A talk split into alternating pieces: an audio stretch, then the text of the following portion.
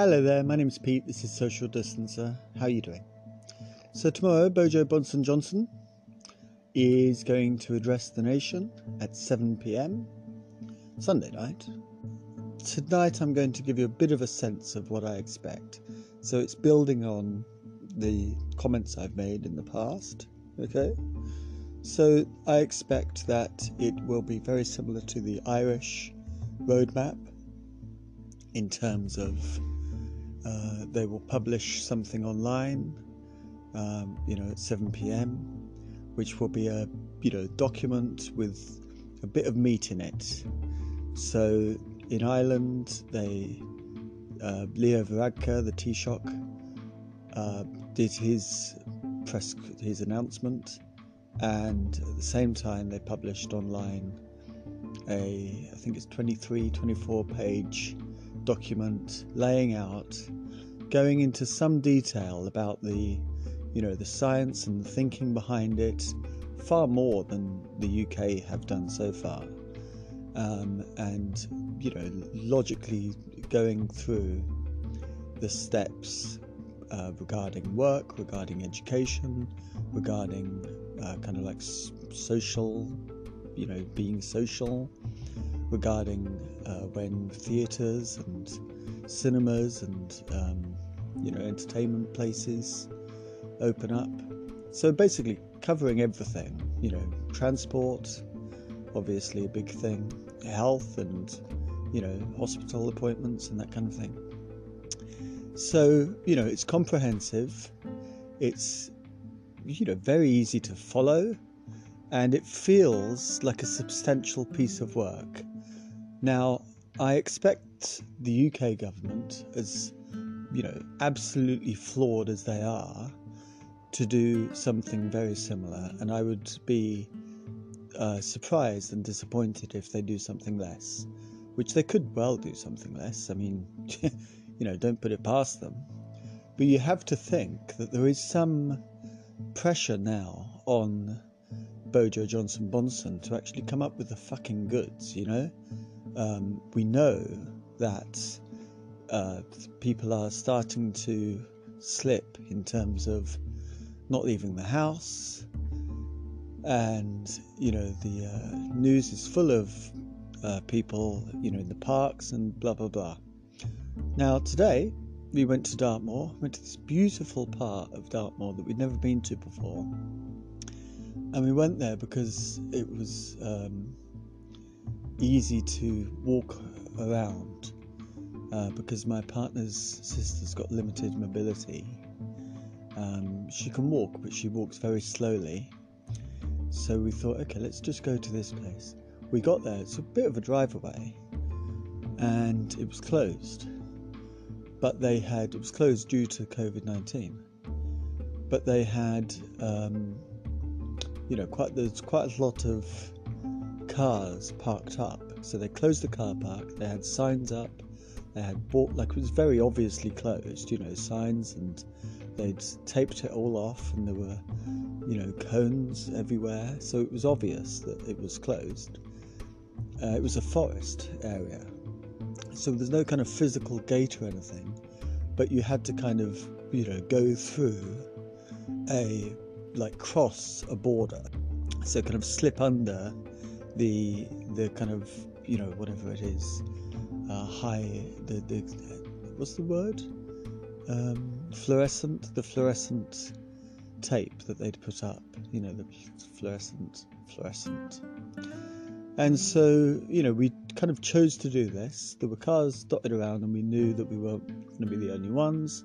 But i said well you know we might get fined for this uh, we went in there. It's absolutely beautiful. I mean, really stunning place. Extraordinary. It's like, you know, there's some parts of Dartmoor that are so beautiful. You think like you've died, and you know, gone into the. It's like the kind of places, you know, the near-death experiences. They just go to Dartmoor. When you die, you go to Dartmoor. I've realised, like the, the pennies dropped just now. That's what happens when you die. You go to Dartmoor. anyway, oh, little Richard died. Oh man, what a blow. That guy, you know, I don't need to tell you this, but I will. Huge pioneer, you know, sexually, you know, wearing makeup like decades before uh, Bowie, for instance, you know. Massive pioneer, and he influenced them all. Uh, the Beatles taught Paul McCartney how to scream. Uh, Jagger, all the dudes, all the young dudes, uh, everyone. And um, anyway, so we went to this place. There were a couple of people, you know, around. Nobody got close to us. Partly that was due to us being kind of vigilant. There was one kind of group of like two families which were on the other side of this river bank, this river, sitting on a river bank, and it was a bit kind of unclear in my head who was who, like you know what kid belonged to what family, kind of thing. And I thought, well, they're not really doing a great job of socially distancing. Well, maybe they are, and it just, you know, I'd never seen them before. You know, maybe it was really clear to them that they were doing a great job. But from a kind of observer, I didn't really want to get too close to them because it looked a bit kind of, you know, fluid in a way. You know, lots of people moving around basically. Um, nevertheless, apart from that, you know, everyone was great, and we had an amazing time. We were there for hours, and then guess who comes along?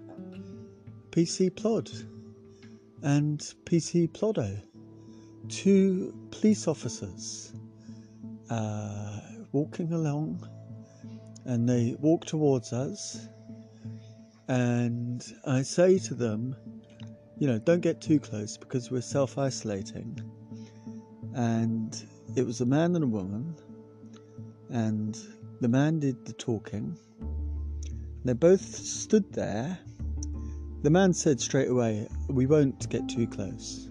We'll respect your socially isolating status. or something like that, your self isolation. And they, they kind of put their uh, thumbs in their belt hooks. Both of them stood there, like facing us front on, as it were, with their thumbs in their belt hooks, which couldn't have been a coincidence. Maybe one of them was copying the other one. But I thought, oh, look, they've kind of been trained how to stand, even, you know? Anyway, the man said, the officer, he said, so, so what had happened just before they came up was that my we were sitting by the riverbank and I was fetching a pair of trousers out of the rucksack that I had been carrying um, because my son had just crossed the river and had got his trousers wet. He crossed the river with my partner, and and I was just about to put his like you know a new pair of trousers on that I had with me in, in the bag and so I'm sitting down, getting the stuff out of the rucksack, sitting on a rock.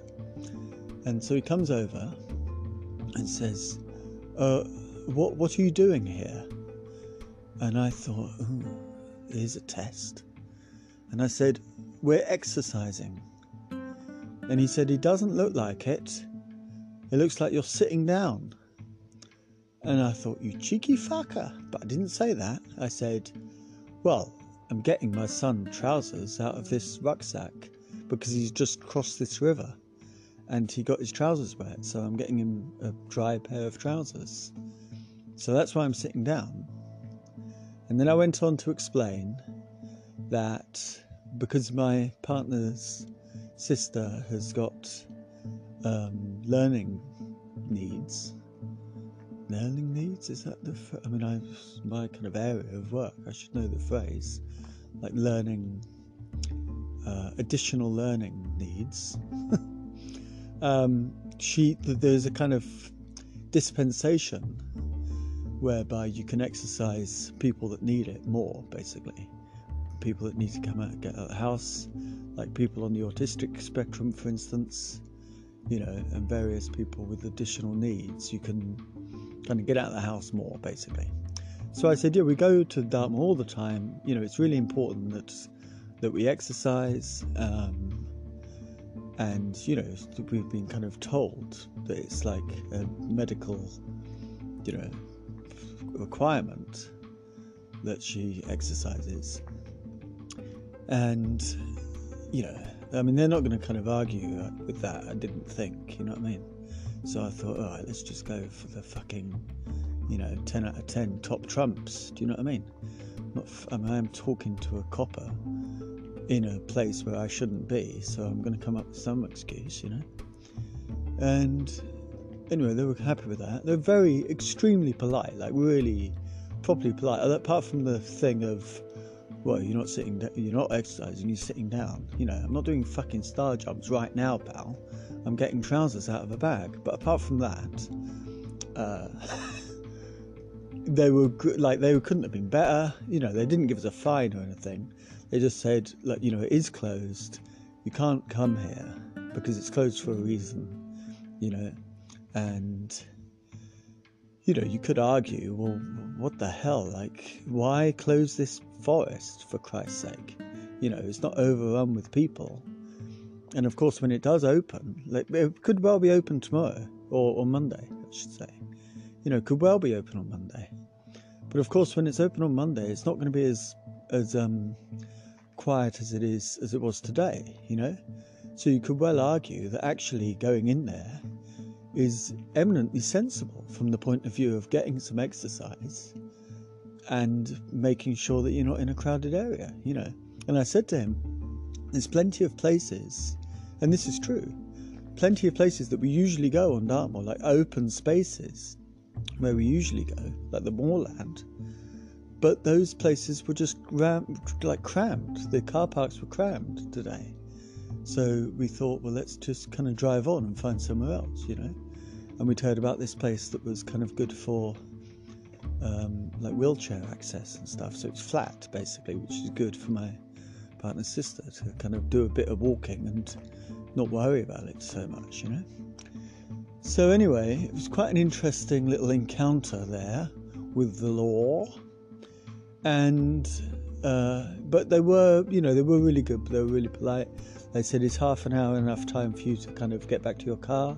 I said, Yeah, absolutely, you know. So they were great. And of course, I suppose what would have happened, it, what they'd probably do is they'd just go around and talk to everyone and say, You know, get out. You know, you got half an hour. And then if people are really taking the piss, then they'll probably fine you after that, you know what I mean? But it probably is quite kind of light touch to begin with. Now, it does remind me of, uh, I will get back to Bojo, but it does remind me of another uh, close encounter I had yesterday where I was accosted by a bloody pony. And here is the on the ground report. Okay, this is an on the ground report from Dartmoor. Just had a close encounter with the Dartmoor pony, two of them in fact, by a river. Absolutely beautiful, but they got a bit too close me and my son were on one side, my partner was on the other. She had to come over the river and rescue my son, leaving me literally, well, less than two meters away from great big Dartmoor pony that was insistent on coming really, really close. And uh, anyway, didn't get kicked in the head. So, hey, that's pretty good, isn't it?